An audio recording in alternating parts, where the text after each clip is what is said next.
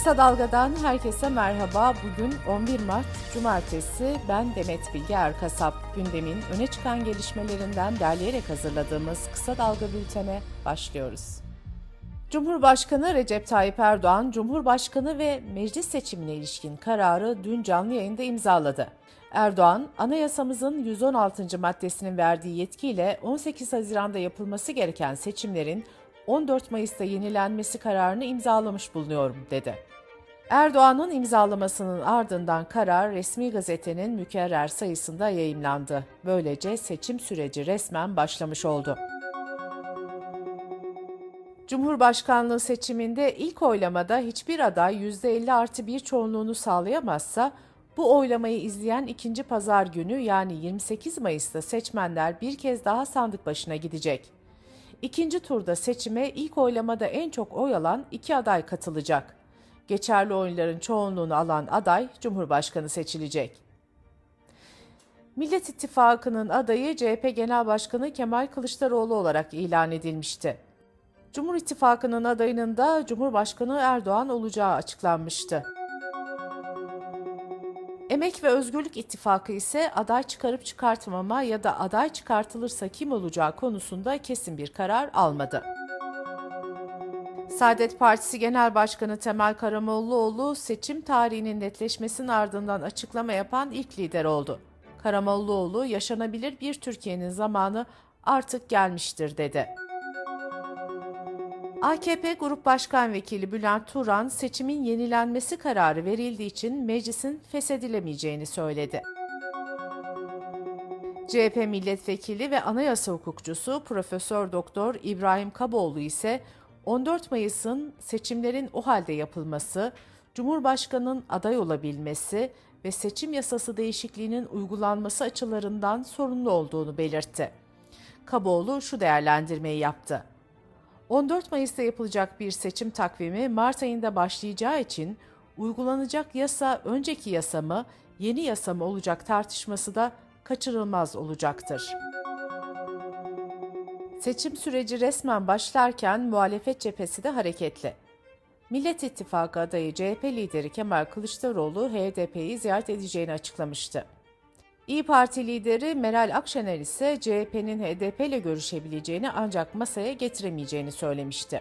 Anayasa Mahkemesi ise kapatma davasında sözlü savunma için 3 ay süre istemesine rağmen HDP'ye 11 Nisan'a kadar süre vermişti. HDP eş genel başkanı Mithat Sancar dava ile ilgili kararın seçim sonrasına bırakılması için yeniden başvuru yapacaklarını söyledi. Seçim süreci ve altılı masa ilişkinde konuşan Sancar sözlerine şöyle devam etti. Masayla ayrı bir görüşmemiz söz konusu değil. Muhatabımız Kemal Kılıçdaroğlu. Kendisiyle somut yol haritası üzerinde konuşacağız. BBC Türkçe'den Ayşe Sayın'ın haberine göre ise HDP seçimlerden önce partinin kapatılması olasılığına karşı başka parti listelerinden aday gösterilmesi dahil bütün seçenekleri değerlendiriyor. HDP adaylarını seçime girme yeterliği taşıyan Türkiye İşçi Partisi ve Emek Partisi listelerinden gösterebilir. Bu arada Emek Partisi Genel Başkanı Ercüment Akdeniz, Kılıçdaroğlu'nun randevu talebinde bulunduğunu belirtti ve görüşmeyi gerçekleştireceğiz dedi. Zafer Partisi Genel Başkanı Ümit Özdağ bugün Adalet Partisi, Doğru Parti, Türkiye İttifakı Partisi ve Ülken Partisi'nden oluşan Ata İttifakı'nı kamuoyuyla paylaşacak. Ata İttifakı'nın Cumhurbaşkanı adayının da önümüzdeki günlerde açıklanacağı belirtildi. Cumhurbaşkanı Recep Tayyip Erdoğan 11 kenti etkileyen Maraş depremlerinde hayatını kaybedenlerin sayısının 47 binin üzerinde olduğunu açıkladı. Adli Tıp Uzmanları Derneği de deprem bölgesindeki incelemelerini rapor haline getirdi.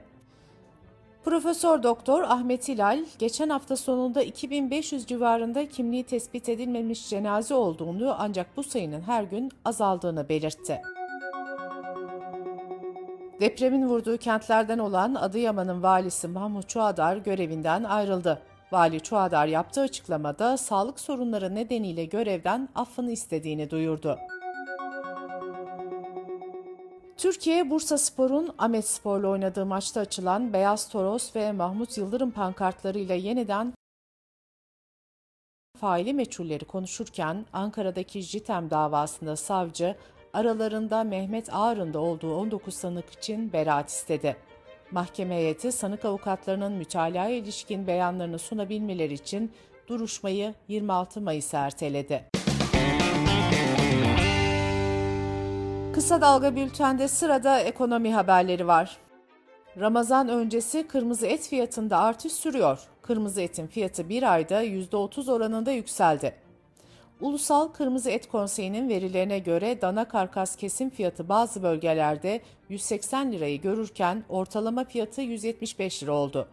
Kasaplarda kıymanın kilosu 300 liraya yaklaştı. Tarım ve Orman Bakanlığı fahiş fiyatlara karşı Avrupa ve Güney Amerika'dan kasaplık hayvan, Avrupa'dan ise karkas et ithal edileceğini bildirdi. Türkiye İstatistik Kurumu Ocak ayında işsizlik oranının %9.7 seviyesinde gerçekleştiğini duyurdu. TÜİK'e göre işsiz sayısı Ocak ayında bir önceki aya göre 166 bin kişi azaldı ve 3 milyon 424 bin kişi oldu. İşsizlik oranının ise 0.5 puan gerilediği belirtildi. İşsizlik oranı erkeklerde %7.7 iken kadınlarda %13.7 olarak tahmin edildi. TÜİK'in verilerine göre inşaat maliyetleri Ocak ayında bir önceki aya göre %15 oranında arttı. Maliyetlerdeki yıllık artış ise %78 oldu.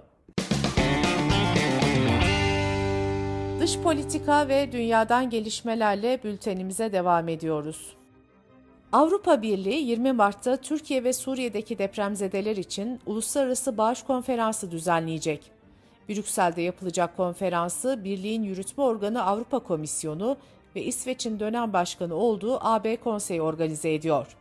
Kampanya Türkiye ile koordinasyon içinde yapılacak. Konferans tüm AB üyesi ülkelere, Rusya dışındaki G20 üyelerine, Körfez Arap Ülkeleri İşbirliği Konseyi ve BM üyelerine, insani yardım kuruluşları ve finansal kurumlara açık olacak. Avrupa İnsan Hakları Mahkemesi, Maraş depremlerinden etkilenen kişilerin mahkemeye yaptığı ve yapacağı başvurularla ilgili bazı kolaylaştırıcı kararlar aldı. Kararlar kapsamında deprem bölgelerinden yapılan başvurularla ilgili hükümetin görüşlerine karşı ek bir bilgi talep edilmesi veya maddi tazminatlara ilişkin ihbar süresi uzatıldı. Almanya'nın Hamburg kentinde bir kiliseye düzenlenen silahlı saldırıda en az 8 kişi hayatını kaybetti, çok sayıda kişi ağır yaralandı. Hamburg polisi hayatını kaybedenler arasında silahlı saldırganın da olduğunu açıkladı. Almanya basınında yer alan bilgilere göre güvenlik birimleri Yehova şahitlerine ait kilisedeki katliamı öfkeden kaynaklanan bir saldırı olarak değerlendiriyor. Saldırganın da Yehova şahitlerinin eski bir üyesi olduğu ihtimali üzerinde duruluyor. Çin Ulusal Halk Kongresi, Çin Devlet Başkanı Xi Jinping'i üçüncü kez devlet başkanı seçti. 10 yıldır görev yapan devlet başkanı Xi, ülke tarihinde devlet başkanlığını üçüncü kez yapan ilk isim oldu. İsrail Cumhurbaşkanı İshak Herzog, Başbakan Netanyahu hükümetinin yargının yetkilerini kısıtlamayı öngören ve ülke çapında protestolara yol açan yargı düzenlemesi hakkında açıklamada bulundu. Herzog, sağ koalisyon hükümetine yargı düzenlemesini durdurun çağrısı yaptı. Tel Aviv başta olmak üzere iki ayı aşkın süredir ülke genelinde on binlerce İsrailli hükümetin yargı düzenlemelerine karşı kitlesel protestolar düzenliyor. ABD Uzay Ajansı NASA, olimpik havuz büyüklüğünde bir asteroidin 23 sene sonra 2046 yılının 14 Şubat Sevgililer Günü'nde dünyaya çarpma ihtimali olduğunu duyurdu. Avrupa Uzay Ajansı asteroidin dünyaya çarpma ihtimalinin 625'te 1 olduğunu öngördü. NASA ise bu oranı 560'ta 1 olarak hesapladı. Bültenimizi kısa dalgadan bir öneriyle bitiriyoruz. Yeşim Özdemir Kitap Konu Kahve'de edebiyat dünyasının tanınmış isimlerini konuk alıyor, konuklarıyla kahve eşliğinde edebiyata, kitaplara yazma hallerine dair sohbet ediyor. Ece Temel Kur'an'ın konuk olduğu Kitap Konu Kahve'yi kısa dalga.net adresimizden ve podcast platformlarından dinleyebilirsiniz. Gözünüz kulağınız bizde olsun. Kısa Dalga Medya